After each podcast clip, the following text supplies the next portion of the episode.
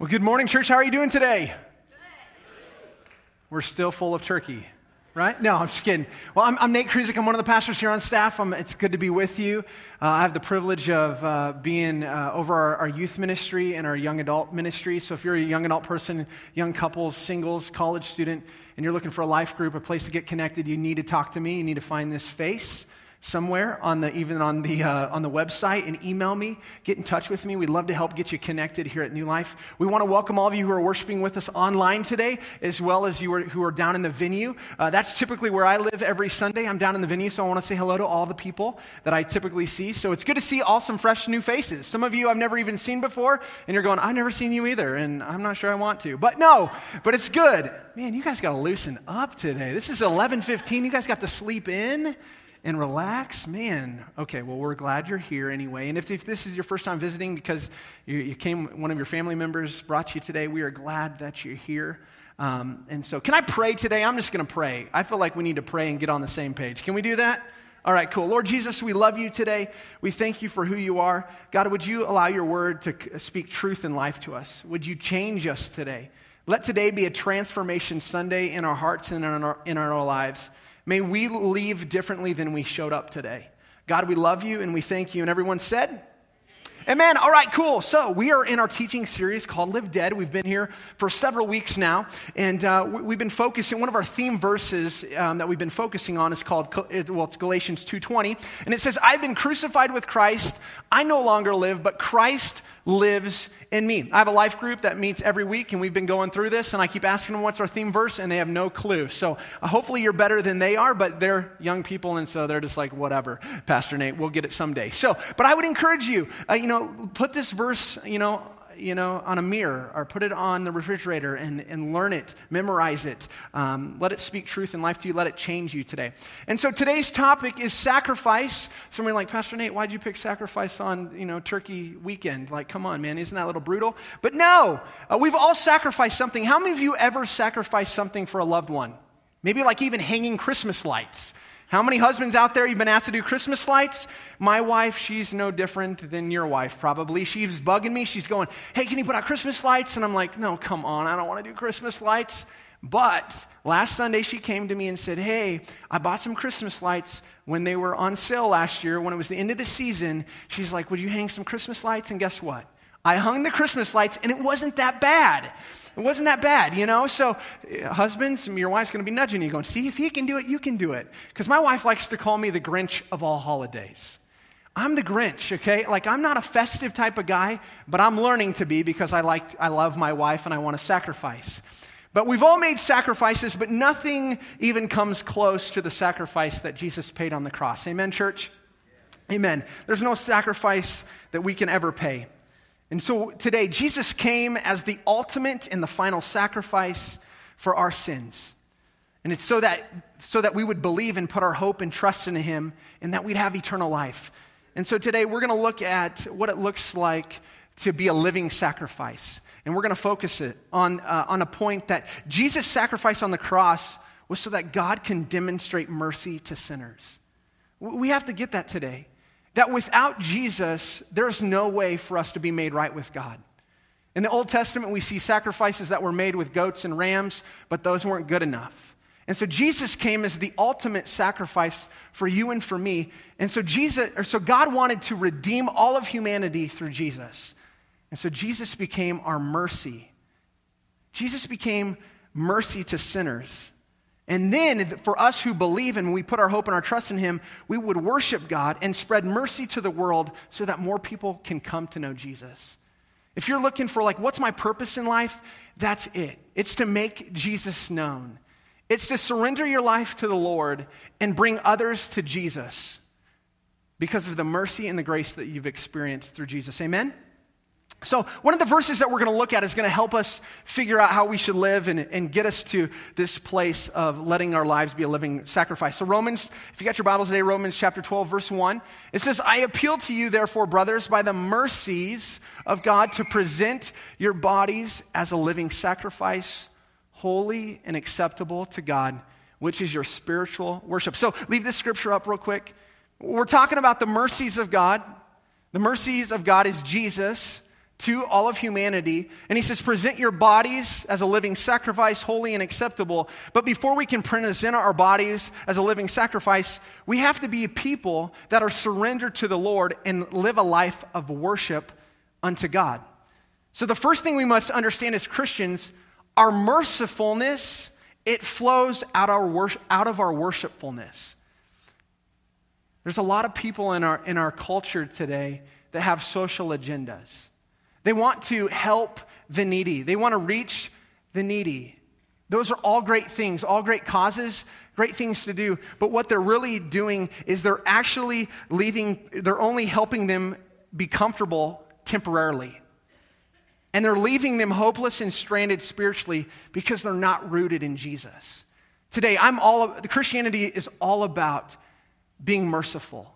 Don't hear me wrong. We should be a merciful people, but we've got to be rooted in Jesus Christ. If we just meet a felt need and we leave them with that, what good did we do? Because this life is but a vapor, the Bible says, and we're just here temporarily. We need to meet the need physically if there's a need, but we need to leave them healthy spiritually. We need to leave them in a place where, man, I want a relationship with Jesus. I desire that relationship that you have. That's got to be our focus. We have to be rooted in worshiping and serving Jesus first. Because when our mercy is salted and lit with Jesus, it allows hope to be experienced beyond what this world can offer, and eternal life can be received that outlives this life. But when our mercy isn't salted or lit with Jesus, it's like putting a Band-Aid over a deadly disease. And nobody's going to call that mercy. So can you see where we're going today, church? We're talking about a sacrifice that was paid, a mercy that was given to humanity. We receive it, and then we're supposed to dispense of the mercy with our hands and our feet through Jesus Christ, drawing all men and women to Christ. So we have to understand that the need of all humanity is who? It's Jesus. All of humanity needs Jesus, which is the mercy from God. And 9 times out of 10, how is the mercy going to get from God to the people, to humanity? You're looking at them, baby. Look at the person next to you, say, it's you. Oh, man, we are quiet, man. Venue, come on, turn to your neighbor and say, it's you. Thank you. It's you. It's you and I. We are the hands and feet of mercy extended to the world. It's not like there's going to be a burning bush. It's like, ah! Or it's going to be some angel dropping out of the sky. No, God uses human beings like you and I. I mean, I'm not qualified, but I'm thankful that he wants to use me. And hopefully you're thankful, like, yeah, God wants to use me. So the mission of all of us that we have to keep in front of our hearts and our minds is this: to let your lives be a living sacrifice of worship unto God and allow mercy to flow through us in Jesus' name. That's our mission. If you're looking for anything, that's it. So how do we do it? We're going to continue to dig into Romans chapter 12. Verse 1. And it says, I appeal to you, therefore, brothers, by the mercy of God, to present your bodies. I'm a pretty simple guy. When I was a little kid, my mom used to sing, children's rhymes to me. So, I have those things in my head. I grew up in church, and so I have all kinds of, Jesus songs in my head. But there's one song that I go back to. Many of you know it. Some of you haven't probably sang it to your kids in a while, but after this, you're going to be like, oh, that's it. I'm going to sing it to my kid. How many people know the Hokey Pokey? Yeah, come on. You put your right arm in, you put your right arm out, you put your right arm in, and you shake it all about, you do the hokey pokey, and okay, I won't turn around. But at the end of the song, what's it say? Put your whole self in. And I think this is a perfect picture of what Paul is saying. Present your bodies. Put your whole self in. Give your whole self over to God. He's talking about your lips. He's talking about your tongue.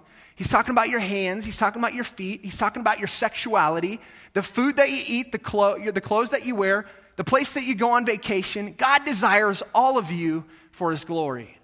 We've got to put all of ourselves in. That's what it's talking about. Present your bodies as a living sacrifice, all of me, for the glory of God. 1 Corinthians 10.31 says, so whether you eat or drink, whatever you do, do it all for the glory of who? God. Whatever we do it for the glory of God.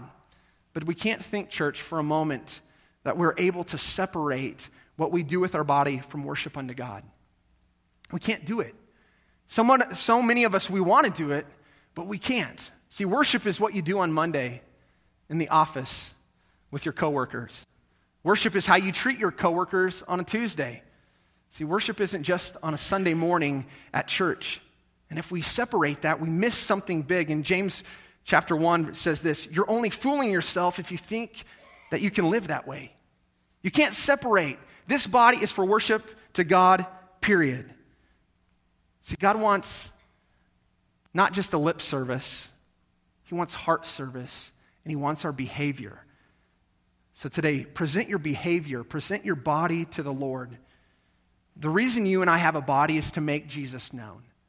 I hang out and I talk to a lot of college students, young adults, and they're always asking me, like, what's my purpose in life? To make Jesus known.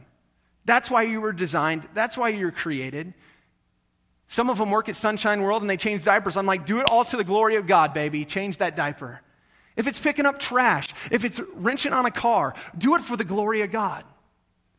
See, our behavior should look and sound and be different than those who don't follow Jesus. We shouldn't have to lie to a customer to sell a product.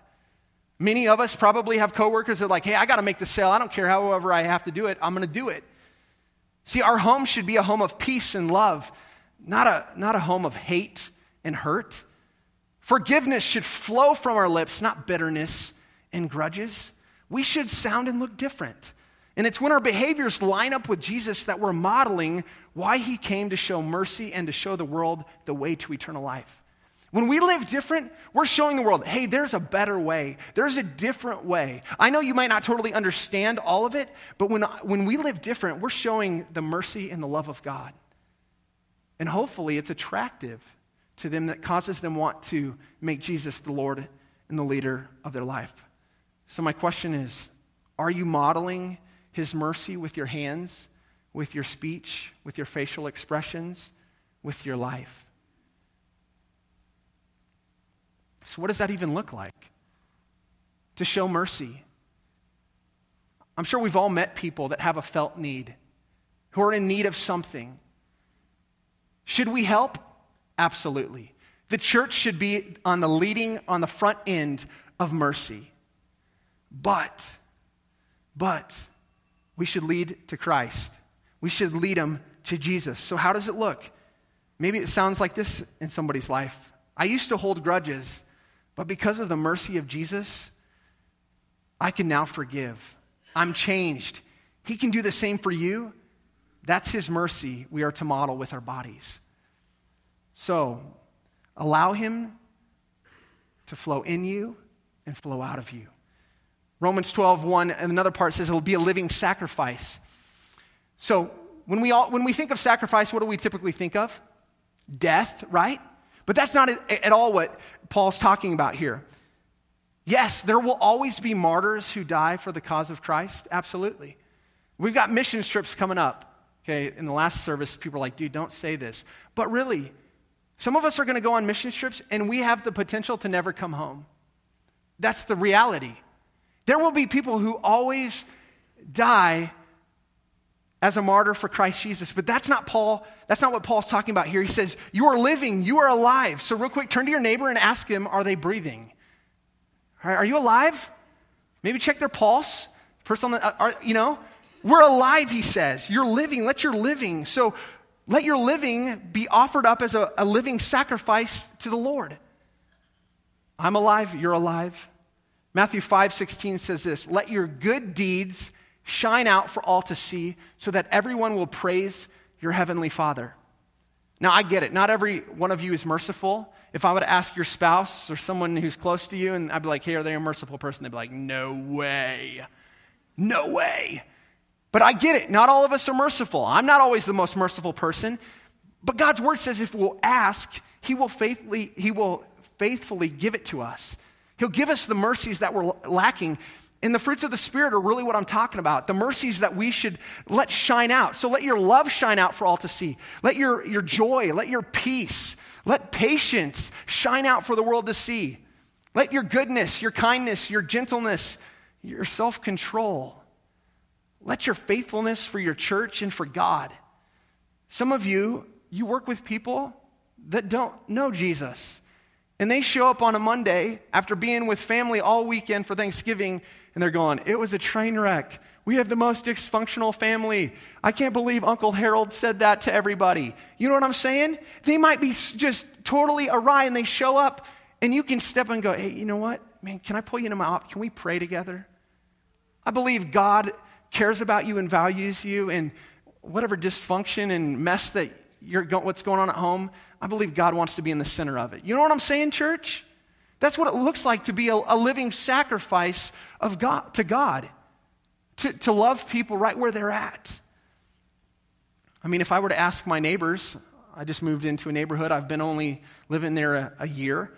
But if you were to ask some of my neighbors, hey, do you know if Nate loves Jesus? Some of them, I've talked about Jesus, absolutely.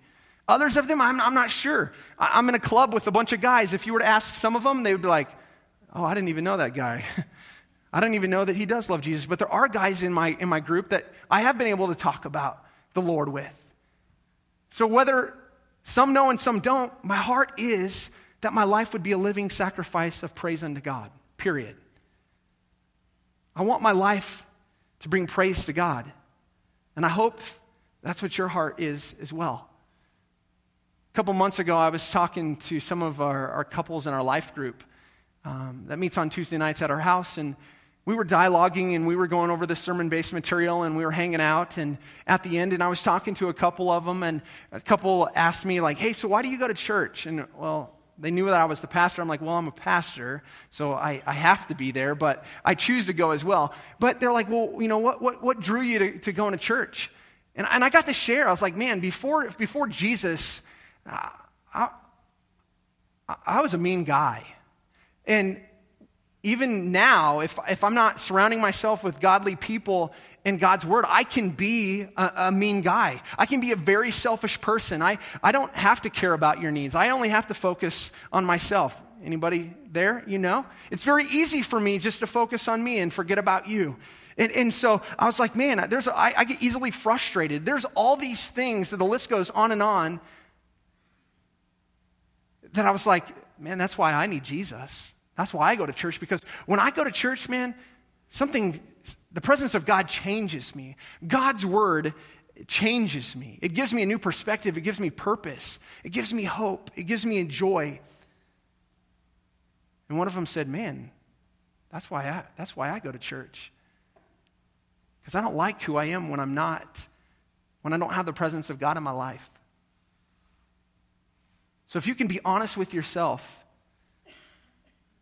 and say, hey, I'm not perfect, I don't have it all together. And if you can identify and go, man, I've got some rough edges on me. And if you'll open your heart to Jesus and allow the Holy Spirit to come in and speak and begin to transform you and shape you and help you die to yourself, I promise you, church will be amazing. For some of us, we get caught up and go, man, I've heard that sermon before. And we miss the whole point of God's word. And we shut ourselves off. But Jesus loves, he cares, he's in the transforming business of mercy. But we have to be open to say, God, I'm going to put my whole self in, and I'm going to let you shake me a little bit. I'm going to let you transform me and shape me. But for us, it's this, God, can I trust you? And we put our whole self in. Today, God is asking of us, will you put your whole self in?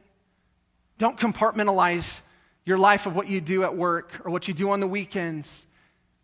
Not as worship unto me. It is worship unto me. So allow yourself to be set apart. Romans 12, the last part, is holy and acceptable to God. So what is holiness? What does the word holy even mean? It means to be set apart for the service of God. Romans 6:13 is a great piece of scripture that I think just lays it all out, what it means to live holy for the Lord. It says, do not let any part of your body become an instrument of evil to serve sin. Instead, give yourself completely to God, for you were dead, but now you have new life.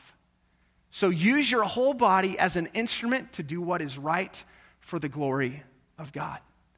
We've got to set ourselves apart for the service of God. When the enemy wants to come and tempt and distract and cause us to use this body for evil, when somebody wrongs you and you want to just lash out at them, that's not the right response. And with Christ as the filter, people get Jesus and they don't get just me. Amen? The world doesn't need Nate Kruzik. The world doesn't need just you. But the world needs Jesus flowing through you. Amen?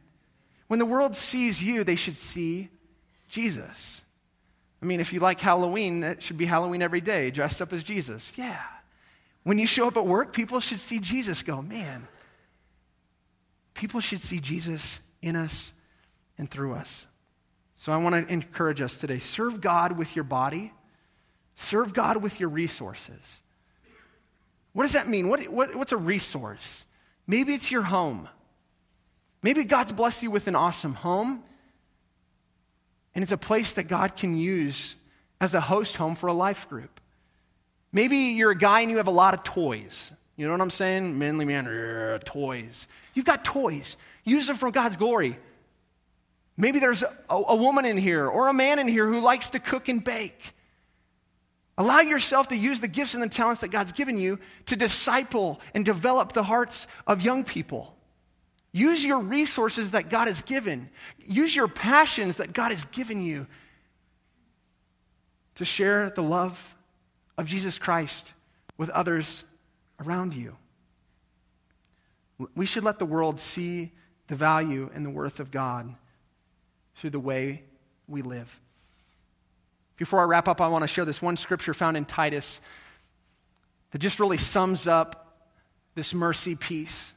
But when God our Savior revealed his kindness and love, he saved us, not because of the righteous things that we had done, but because of his mercy. He washed away our sins, giving us a new birth and new life through the Holy Spirit. It's the mercy of God. How many of us deserve it? None of us do. None of us do, but he freely gave. Jesus became mercy.